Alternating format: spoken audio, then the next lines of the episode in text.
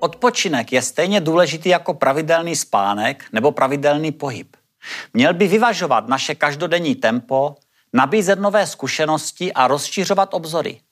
Navíc odpočinek, pokud si tedy dovolíme opravdu odpočívat, zlepšuje naši psychickou i fyzickou kondici, snižuje chronický stres a zlepšuje pocit osobní pohody a štěstí.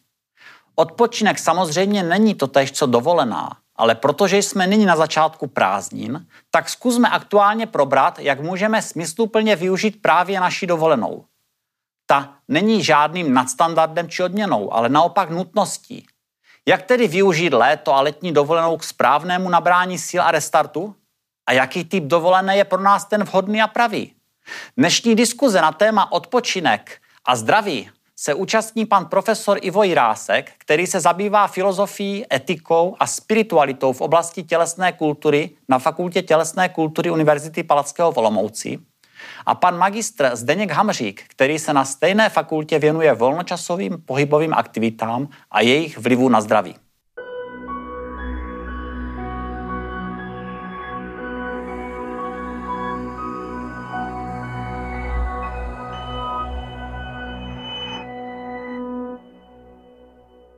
Jak jsem již uvedl, dnes budeme hovořit, hovořit o tom, jak správně odpočívat. A pánové, já na vás mám hned první otázku. Jak to máte s odpočinkem vy dva? A jakou dovolenou plánujete letos, pane profesore? Já jsem teď zrovna v tom šťastném momentu, kdy mám část dovolené za sebou. Byli jsme s rodinou v Řecku, objeli jsme si Peloponés, navštívili jsme krásná historická místa, Delphi, Olympiu, Spartu, Atény. Eh, takže to byl nádherný čas s rodinou, kdy jsme si opravdu spolu užili a příští týden odjíždíme ještě na dva týdny do skautské základny k jezeru, kde si budeme užívat vodních radovánek s přáteli, s kterými už dvě desetiletí jezdíme léto co léto to obvykle pod TP. Dvakrát jsme jeli s autorským divadlem, jsme putovali Vysočinou a letos tedy na vodáckou základnu. Děkuju. A pane magistře, vy jak budete trávit letošní léto?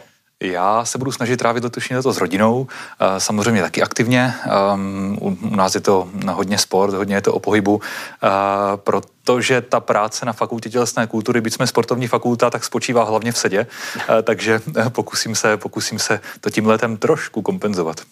Dobře, vy jste řekli, jak strávíte dovolenou, ale co tedy od té dovolené očekáváte? Proč ji tak strávíte? Co vám má přinést nebo dodat? Znovu začnu u vás, pane profesore. Mm-hmm. Já očekávám něco, co můj táta nazýval povyražení ze všednosti. To znamená, prožívání jiným způsobem, než mě nabízí to každodenní obstarávání potřeb. Ta rutina, ta pracovní, to přehl, pracovní přehlcení a tak dále. Čili něco jiného, nějakou jinakost, nějaký nejenom odpočinek, ale i právě to dovolená, kdy si mohu dovolit fungovat jiným způsobem než, než té běžné každodenní realitě. To konec konců není uh, žádné novum, to už jako staré kultury a civilizace velmi dobře znali. Všechny kultury měly nějaké sváteční dny, nějaké dny volna, které sloužily právě k tomu předělu, aby ta každodennost byla nějakým způsobem rytmicky zjinačena a svátečným způsobem naplněna. Eh, Demokritos například prohlásil, že eh, život bez svátků je dlouhá cesta bez hospod. Čili to občerstvení opravdu nutně potřebujeme. Čili občerstvení nebo splnit si nějaký i svůj sen, nějaké své přání. Přesně a tak. Vy byste e, něco doplnil, co ta dovolená má tomu organismu, člověku přinést, čím ho má obohatit, nebo co by mu měla e, dodat? Hmm. Já souhlasím s tím um, útěkem od každodennosti nebo od těch každodenních povinností. Uh, určitě souhlasím s, tou, s tím kompenzačním mechanismem toho, uh, že prostě v rámci těch, těch pár týdnů, které máme v kuse k dispozici, tak je, tak je fajn, že člověk využije uh, nějakým způsobem k obohacení toho, co dělá, co dělá běžně v životě. Uh, takže, takže pokud uh, člověk hodně sportuje během, během uh, roku, tak uh, tu dovolenou může strávit třeba trošku pasivně, pokud naopak se mu toho pohybu nedostává, tak může, tak může, využít, uh, tak může využít ten čas nějakým způsobem aktivně. Pokud třeba nemá tolik času na rodinu, tak eh, ta dovolená právě může být velmi dobře, dobře využita právě jako čas pro, pro rodinu a, a, a pro, pro, řekněme, nějaké utužení vztahu, vztahu v rodině nebo jejich rozvoj. Ona většinou většinová představa a v zásadě i ta komerční nabídka klasické dovolené u nás v Česku, teďka v tom počátku třetího tisíciletí, je moře, hory, případně chalupa. Možná chalupa letos je aktuálnější téma vzhledem ke komplikovanosti cestování. E, nicméně e, máte nějaké vy konkrétní jiné typy, které, kterých by se mohli diváci nebo posluchači chytnout, jak správně odpočívat? Já mám rád rozmanitost, aktivitu a intenzitu. Takže to, co jsem v dětství čítal v rychlých šípech nebo později na vysoké škole, když jsem se účastnil kurzu prázdninové školy Lipnice, což je organizace, která dělá zážitkové kurzy pro veřejnost, tak tam je vidět vždycky, že ta aktivita jíž se většinou účastní menšina lidí oproti té pasivitě, je něco, co je velmi hodnotné. Vedle té aktivity je to ta intenzita a rozmanitost. Takže mě osobně, pokud moře a hory, tak kombinace. Jít dva týdny po horách a pak se na tři dny vykoupat u moře je úžasná relaxace, úžasná záležitost. Čili ta, ta aktivní část, eh, to je něco, co mě osobně velmi vyhovuje. Doplnil byste, pane magistře, vy nějaký konkrétní typ?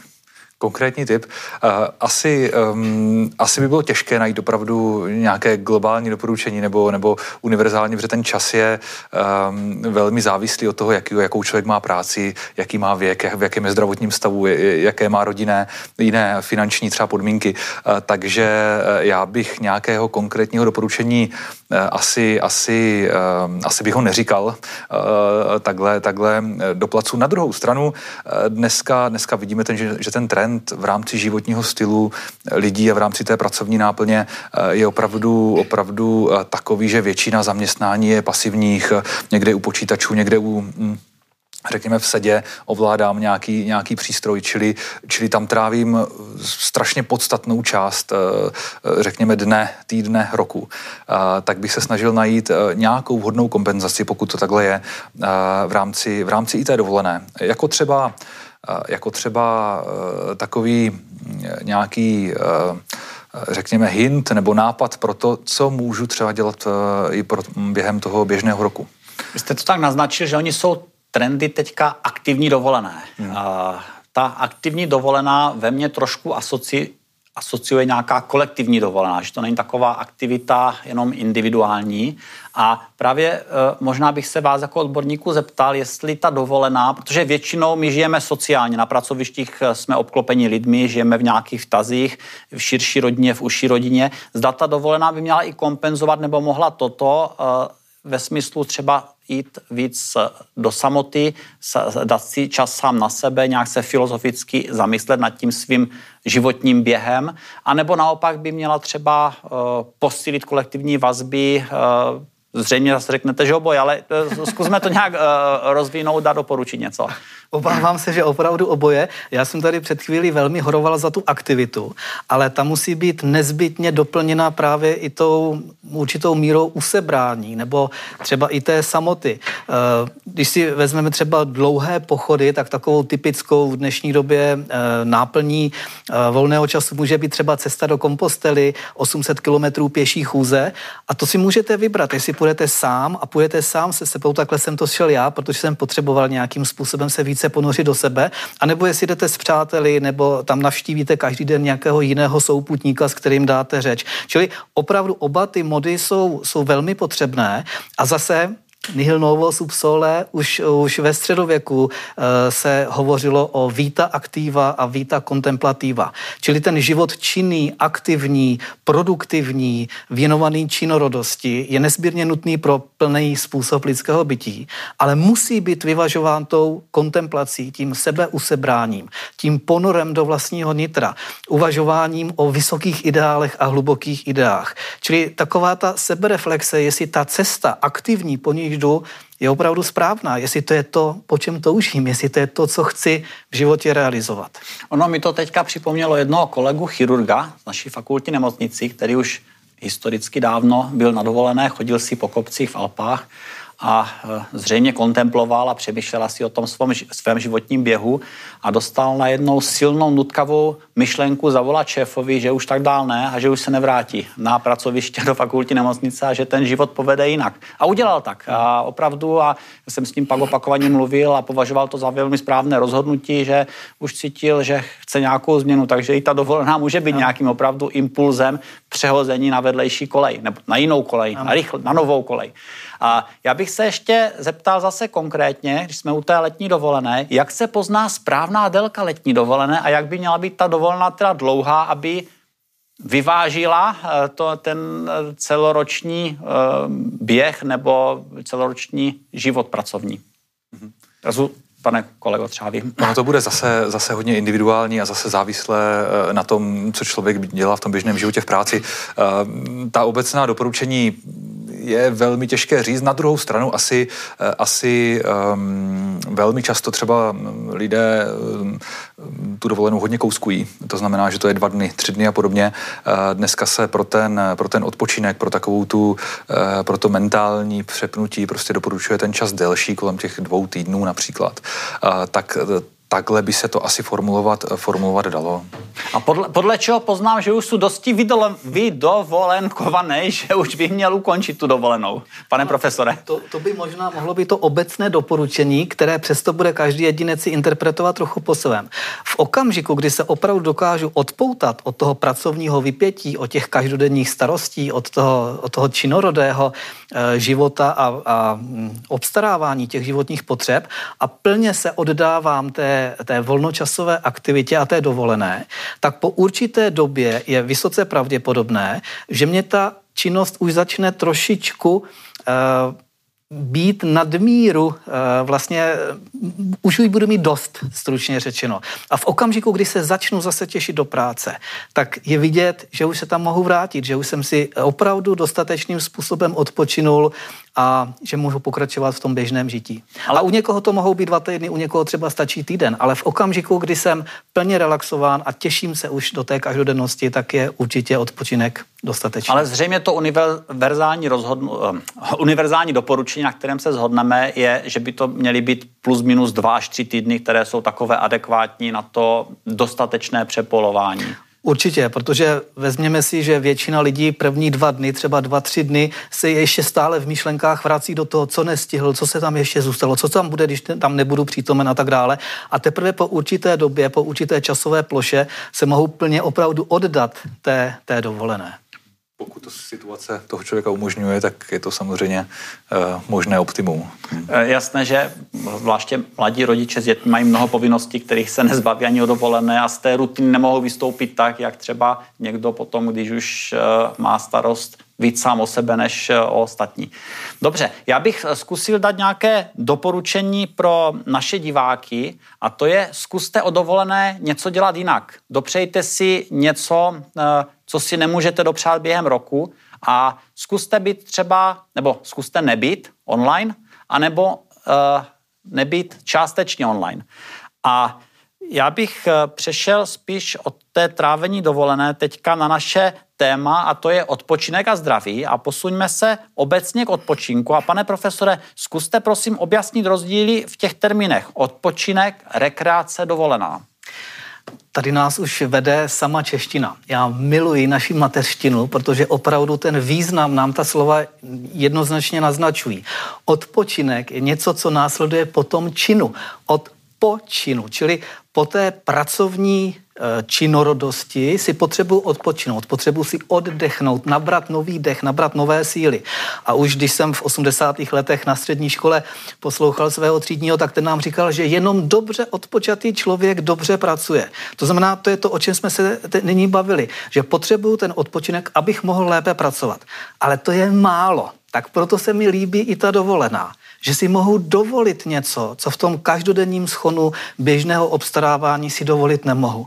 Mohu si vyzkoušet něco, co jsem si ještě nevyzkoušel. Uh, jeden uh, antický myslitel Marcus Aurelius prohlásil, zvykej si konat i to, na co si netroufáš. A my jsme to v rámci jednoho kurzu prázdninové školy Lipnice zvolili jako, jako moto toho kurzu, protože opravdu my bychom si měli zvykat, učit se něčemu novému, vystupovat za tu zónu každodenních komfortních zón, kde se cítíme jistě. No a tyto, dvě, tyto dva termíny, kde nás ta čeština krásně vede, mohou být ještě povýšeny tím slovem rekreace, které má v sobě ty latinské ozvuky. Recreare, znovu tvorba. A není to, nebo já tomu rozumím tak, že to nemusí být myšleno pouze jako nějaká třeba umělecká tvorba nebo kreativita nějakého výtvarného projevu a podobně, ale skutečně znovu tvorba vlastního života. Uvědomit si, jak využívá možností, které mi ten život nabízí.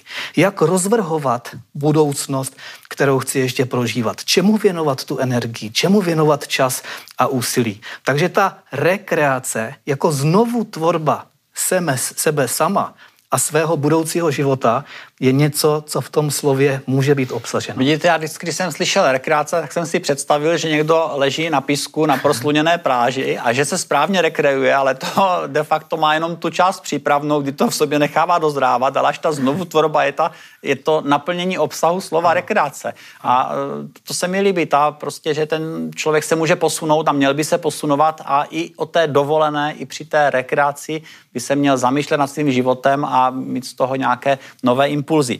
Hmm. Jaký podle vás je nejvhodnější způsob trávení tedy volného času během roku? Nebo jak s tím volným časem by měl člověk hmm. nakládat, jak by o něm měl přemýšlet? Hmm.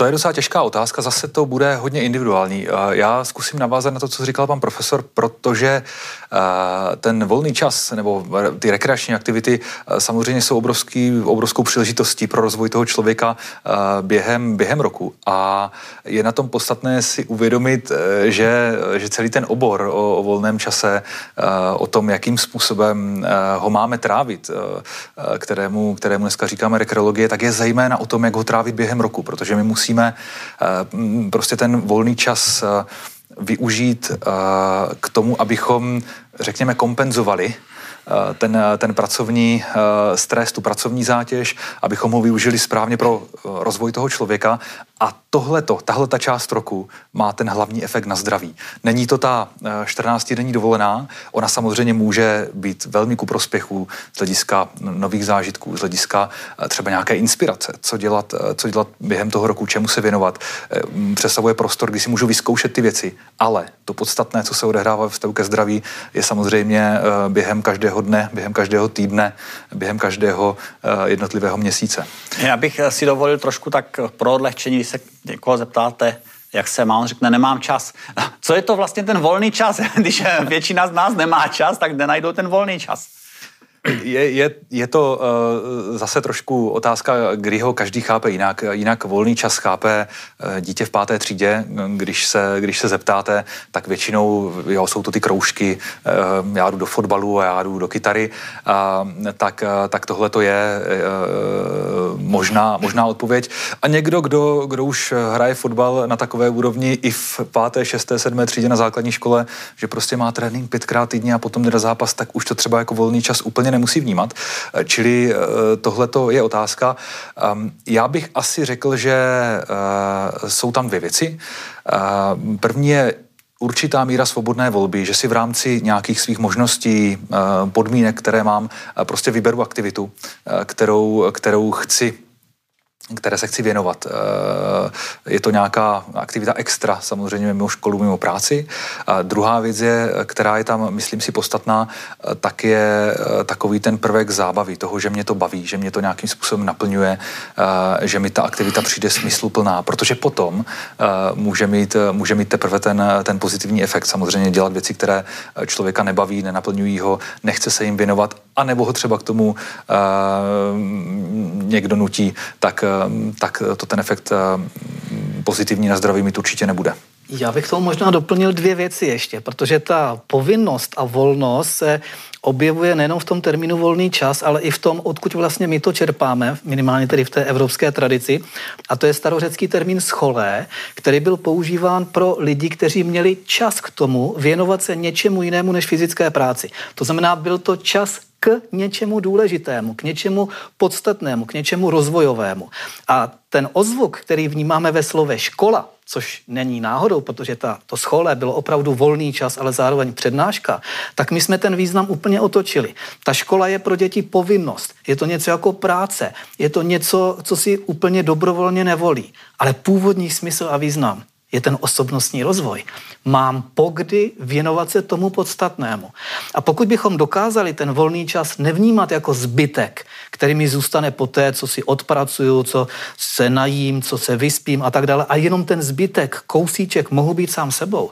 Pokud bychom to vnímali jako něco opravdu hodnotného, jako něco podstatného, tak nemusíme používat ten termín volný čas, ale termín disponibilní čas, protože i čas ať ho mám volně k dispozici, nebo je strukturovaný, ať je to v pracovní době, nebo, nebo jenom v té dovolené, tak je to něco, kdy mohu skutečně být plněji sám sebou, autentickou osobností. A to je ozvuk, který bychom možná mohli znovu revitalizovat i v našich podmínkách. A jestli mohu ještě jednu zmínku Určitě. k té délce volného času, to je totiž velmi, velmi také zajímavé. Jeden student eh, v rámci jednoho předmětu na fakultě si zvolil takovou sondu a ptal se řádových sester, eh, kolik vlastně mají volného času.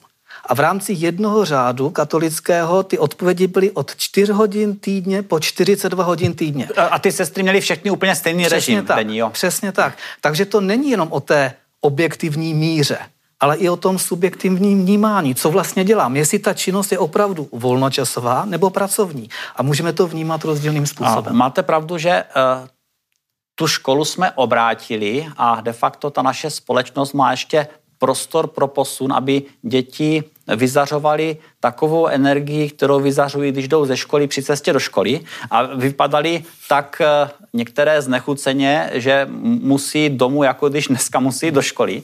A uh, vy jste oba dva i odborníci na děti a já bych se chtěl zeptat, jak i třeba v dnešní době, kdy byla snížená nabídka těch společných aktivit eh, volnočasových, jak ty děti správně motivovat, aby ten svůj volný čas, eh, aby je rozvíjel, aby byl pro ně smysluplný. Ne, neříkám, že není pro ně smysluplný, ale aby ho využili správně, protože mm, určitě tam budou taky rezervy. Mhm. Tady asi by se dalo doporučit, aby děti, eh, které dělali volnočasové aktivity eh, a měli nějaký pravidelný režim, měli nějaký rytmus během, během toho týdne, eh, tak já věřím, že ta situace se normalizuje natolik, že, že tohle to půjde obnovit, protože ono je to opravdu, opravdu velmi důležité. My dneska ze všech těch mezinárodních výzkumů jednu studii třeba, kterou, kterou řešíme, tak se zabývá životním stylem a zdraví dětí, teda ta dneska prezentujeme i veřejnosti, třeba na webu zdravágenerace.cz, tak my dneska víme, že ten volný čas funguje ve všech kulturách velmi podobně. Děti, které prostě jsou aktivní ve volném čase, tak jsou v životě spokojenější, mají více sociálních kontaktů, udávají i méně zdravotních obtíží například. Čili taková ta rovina toho zdraví, která je psychická, fyzická, ale i ta sociální. Tam hraje, tam hraje uh, volný čas strašně důležitou úlohu. Čili já bych se snažil vlastně dostat zpátky uh, do toho, do toho uh, režimu. My dneska taky víme, že v podstatě nejvíc pozitivních efektů z hlediska toho zdraví globálně, tak, tak ten volný čas působí, pokud je to třeba kombinace sportu, a nějaké umělecké aktivity. Eh, velmi dobře eh, nám ale fungují i, i mládežnické organizace, jako je, jako je scouting. To znamená, že dneska děti velmi často kombinují více volnočasových aktivit ehm, a, a je, to, je to velmi dobře. Je to velmi dobře. Oni eh, prostě si hledají potom, co třeba budou v životě dělat dál. Často ta volnočasová aktivita je baví natolik, že je to opravdu smyslem pro ně mm, toho života často tam třeba najdou dál uplatnění. To je příklad i naší fakulty tělesné kultury. Prostě eh, děti, které měly rádi od malička sport, tak potom jdou studovat na vysokou školu, řekněme na sportovní fakultu a potom se třeba té, té oblasti dál věnují profesně.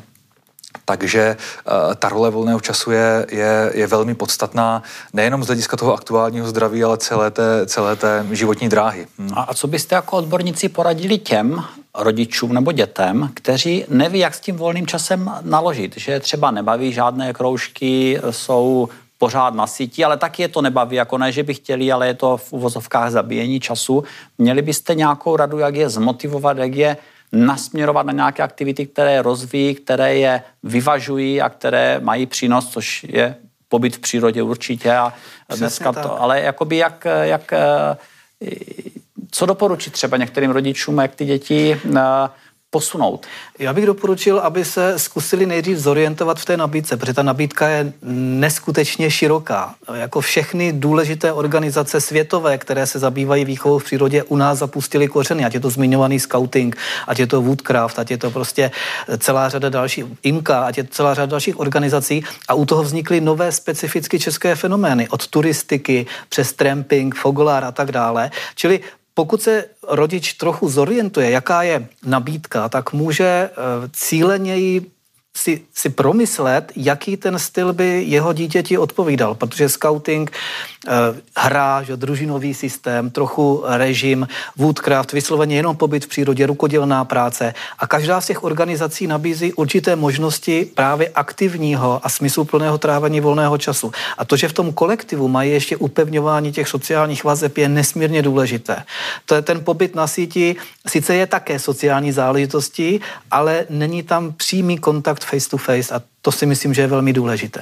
Máte vy nějaké ještě doplnění? Já bych možná doplnil jenom to, že lze asi začít v dnešní době i s těmi organizovanými volnočasovými aktivitami dostatečně včas.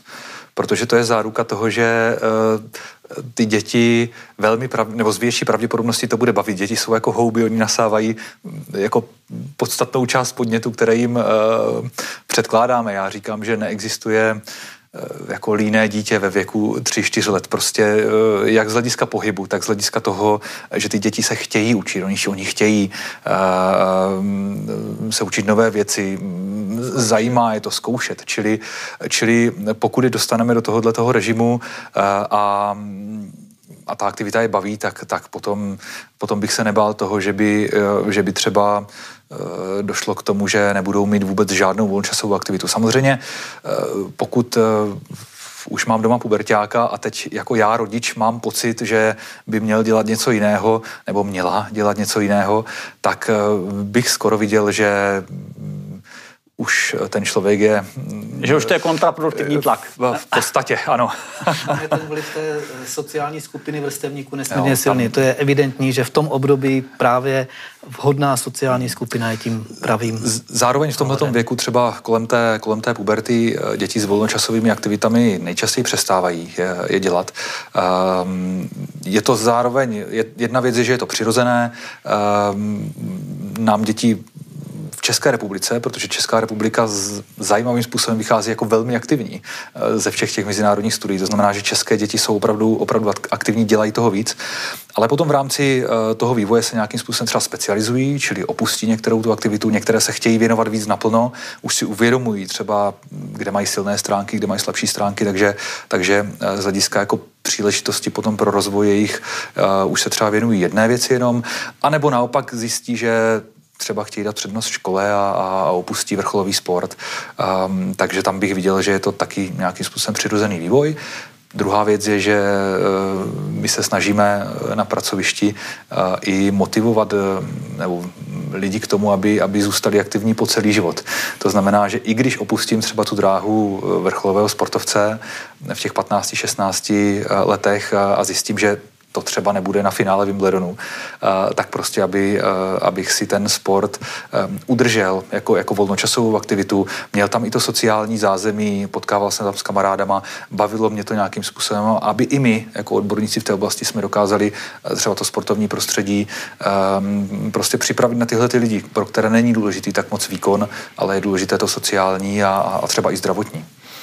Jasné, že tedy odpočinek správný odpočinek má vliv na zdraví, nebo i špatný odpočinek má vliv na zdraví a rekreologie je dneska vědecký obor. Kam se ten vědecký obor posunuje? Jaké jsou třeba poslední poznatky v tom, eh, a, a znovu bych mířil tam, že to není jenom sport, ten odpočinek, že to je velmi komplexní, má to ten kulturně, sociálně, duchovní přesah, Eh, kam se posune i třeba věda v té rekreologii, které, které směry se probádávají a nějakou zajímavou novinku, jestli byste věděli, sdělili. Mm-hmm. Tak já osobně se věnuju výzkumu volného času u dětí, mm-hmm. v zásadě na mezinárodní úrovni. Tam je třeba zajímavé to, že um, od Kanady přes Rusko, přes Arménii, přes Českou republiku prostě ten volný čas funguje uh, pozitivně bez ohledu na kulturu, bez ohledu téměř na sociální uh, nějaké, nějaké zázemí, ale prostě ty děti, které aktivní jsou, tak, tak jsou opravdu v životě spokojenější a teď mě nechytejte za slovo, ale v zásadě zdravější nebo mají větší šanci eh, na, na řekněme, vyšší, eh, vyšší zdraví. A mm, funguje to napříč, napříč celým světem. Eh, kluci prostě víc sportují, zase v globále. Ve všech těchto těch zemích holky víc tvoří jsou daleko víc zapojené v uměleckých aktivitách, eh, čili eh, tam, eh, tam ten výzkum, který dneska zahrnuje nějakých 250 tisíc dětí z celého světa, ta studie HBC, kterou máme, tak je takovým jako pokladem z hlediska, z hlediska jednak té prevalence, jak děti tráví volný čas, ale i z hlediska těch vztahů, které my tam jsme schopni potom, potom řešit a třeba i z hlediska efektu na zdraví. Takže, takže tohle je třeba jeden směr výzkumu, kterému se věnujeme. Druhý směr je... Já se věnuji třeba spíše tomu pobytu v přírodě, tady mm-hmm. už zmíněnému, a tady si myslím, že jsme taky skutečně jednou ze světových velmocí. My máme výborné tradice, opravdu už od toho 19. století, jak jsem zmiňoval ty organizace, které tady působí. A v dnešní době se to ukazuje, já nechci být příliš nadnesený nebo až patetický, ale skoro bych řekl, že to je až záchrana lidského rodu, protože uh, my jsme čím dál změkčilejší, my jsme čím dál pohodlnější. Ta technika nám umožňuje žít opravdu velmi blahoskloný život život, aniž bychom se museli namáhat. A ten pobyt v přírodě je něco, co nám dává naprosto reálnou zpětnou vazbu. Tam, když mě bolí nohy, tak nestačí říct, že už nehraju. Prostě musím se jít z těch kopců, kopců dolů. A tím, že je to třeba ten pobyt v přírodě právě ještě v tom sociálním kolektivu, tak ta zpětná vazba je i sociální a je to něco úžasného. A ukazuje se, že v dnešní době ta, ta naše společnost západní je velmi přefeminizovaná. A to není nic proti ženám, já mám ženy rád, vážím si jich a tak dále. Ale eh, třeba pro kluky kteří vyrůstají v neúplné rodině, kde mají jenom ženský vzor, pak jdou do školy, kde mají jenom ženský vzor, tak žalostně postrádají ten mužský vzor, tu roli, kterou mají vlastně sami hrát. A ukazuje se, že ten pobyt v přírodě, kde člověk musí převzít zodpovědnost za sebe, byť je to třeba organizováno dospělým, tak je něco, co velmi napomáhá tomu uvědomění si své vlastní zodpovědnosti, která je nutnou, dopl, nutným doplňkem svobody. A právě tohle, to vykročení z toho komfortu, to přijetí zodpovědnosti a být sám sebou je něco, co učí tomu to, toho kluka být opravdovým mužem.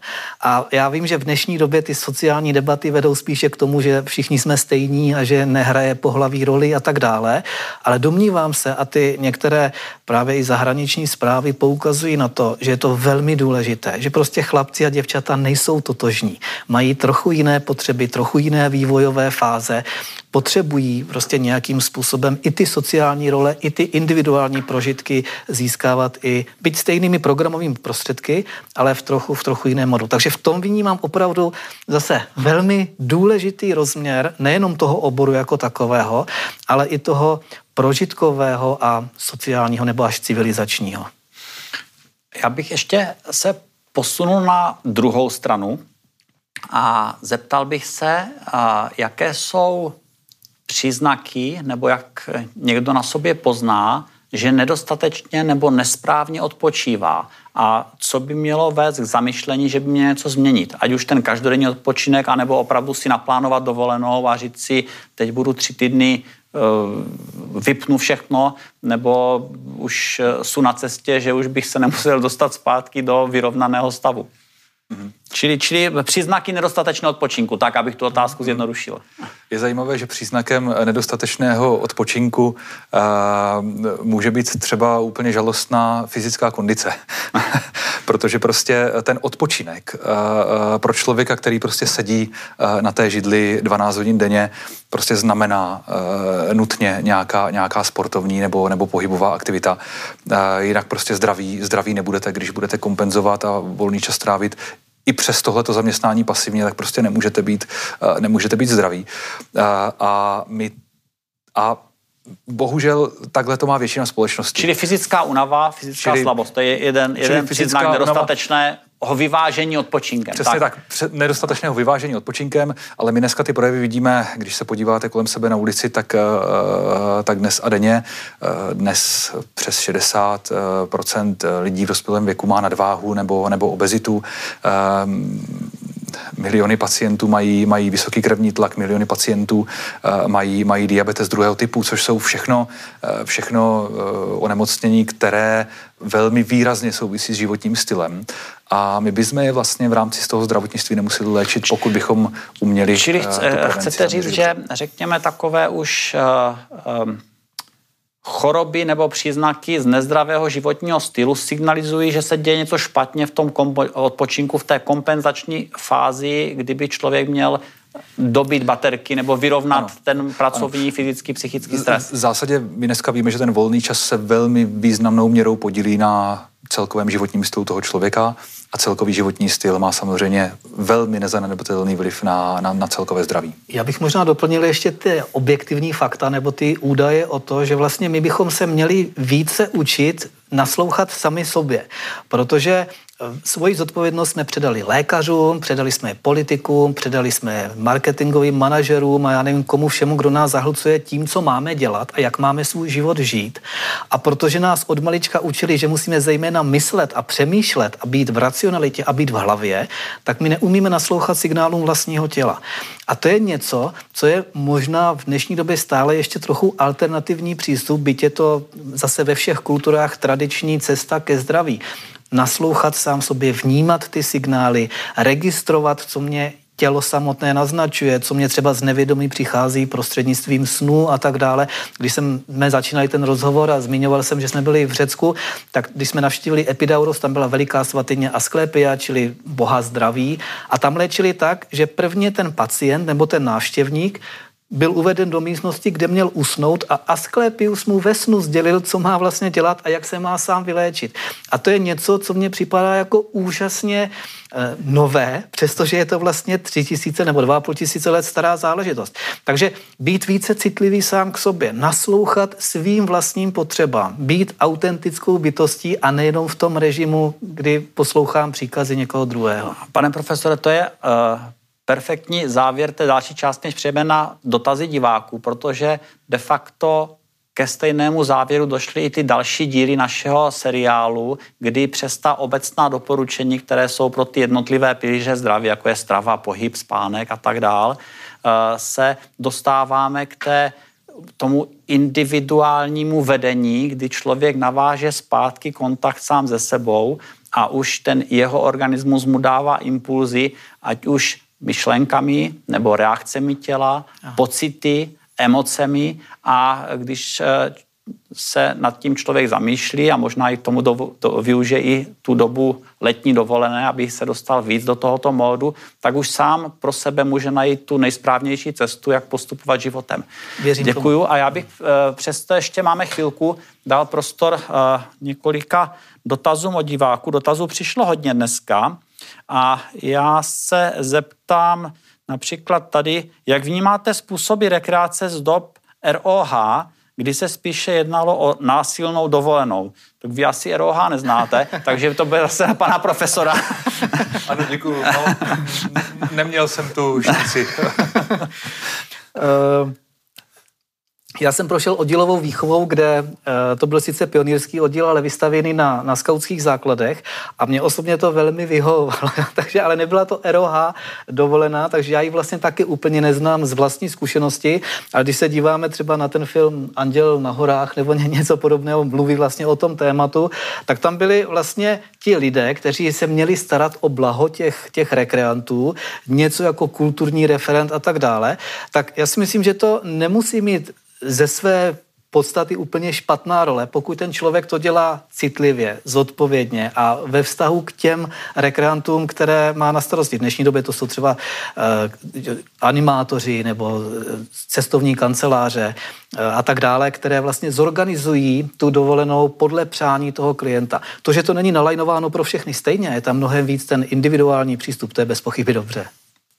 A Já teď budu vypadat jako neznalý oboru, ale ROH organizoval podnik, že většinou, eh, kde byl člověk eh, zaměstnaný. Ono... To, tuším, to bylo revoluční odborové hnutí, ano. čili Aha, odbory. Já teď úplně revoluční odbory.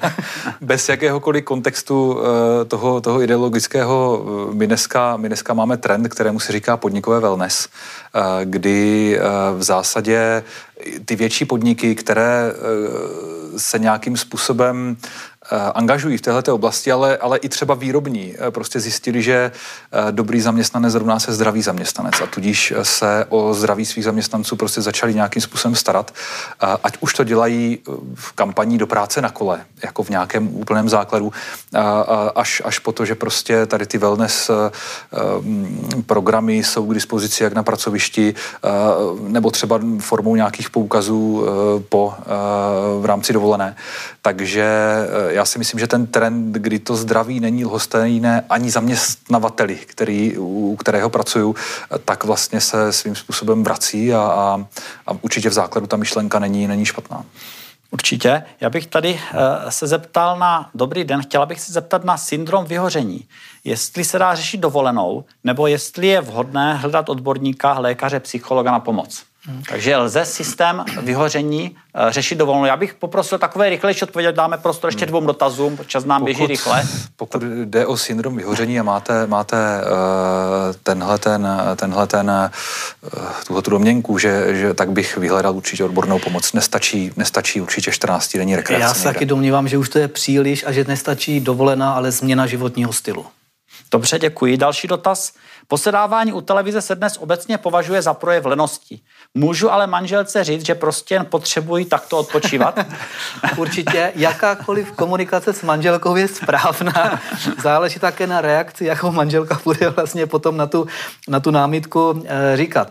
Ale e, tak jak jsme si říkali, že je to individuální potřeba, tak pokud cítím, že opravdu mě nepomůže nic jiného, než uvolnit se tím, že totálně vypnu a koukám se na televizi, tak já bych proti tomu nebyl. Pokud to není ovšem každodenní rutina, kdy nedělám nic jiného, než jenom koukám na tu televizi, pokud to je harmonické vyvážení, jiné námahy, tak bych to neodmítal. Já, já bych možná doplnil uh, svoji zkušenost. Prostě člověk ob, občas té práce přijde unavený psychicky tak, že, že, má, že má prostě pocit, že není jiná možnost, než že, že si sednu k televizi nebo, ne, nebo k počítači k nějaké hře uh, nebo nějakému filmu na, na tabletu. Ale uh, a teď nevím, jaký je tohleto konkrétně případ, ale, ale já za sebe bych vyzkoušel uh, tu, tu, i tu mentální, tu psychickou únavu fakt kompenzovat uh, nějakou pohybovou aktivitou. Vojte se projet na kole, vemte si hole, běžte se do přírody, projít na Nordic Walking, lehce si zaběhat.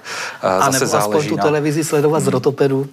Záleží Dobře, na, na já, bych, já bych přešel na další dotaz. Existuje nějaká ideální délka dovolené? My jsme o tom hovořili, nicméně posluchačka se ptá, zda stačí třeba týden na to, aby se odreagovala a zapomněla pracovní povinnosti, nebo jsou lepší dva týdny. Vy jste to zmínil, jste to zhrnul ještě jednou, pane profesore? Já se domnívám, že dva týdny v létě a týden v zimě je něco takového jako objekt, nebo zkušenostně vyzkoušená doba, která je dostačující, ale pokud už se těším do práce, tak jsem určitě dobře zrelaxován. Děkuju. A já bych eh, dal poslední dotaz. Ptá se nás Martina ten eh, přímo zapadne na mě. Dobrý den, děkuji za váš pořad. Eh, líbí se mi témata, která máte a vždy po skončení se už těším na další díl. Martino, teďka bude dovolená, příští měsíc nebudeme vysílat a další pořad bude v září. Já vám děkuji za pozornost, vám děkuji za návštěvu v našem seriálu. Děkuji, děkuji moc. Za pozvání.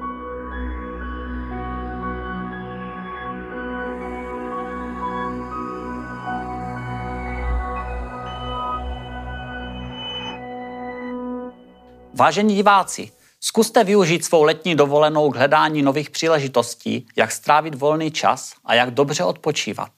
Jste celoročně vášnivý sportovec?